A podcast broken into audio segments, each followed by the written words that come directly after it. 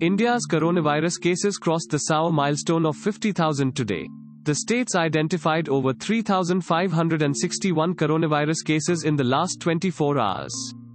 The total number of coronavirus cases in India reached 52,952. Maharashtra and Tamil Nadu estimated 50% of the total coronavirus pandemic cases on Wednesday. The death toll in the country rose to 1783. India recorded 89 deaths in the last 24 hours, one of the highest since the coronavirus pandemic. Thanks for listening to the latest news Suno.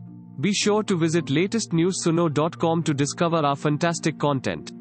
Subscribe to our podcast on Spotify, iTunes or Google Podcast. अब news सुनो बस 60 second में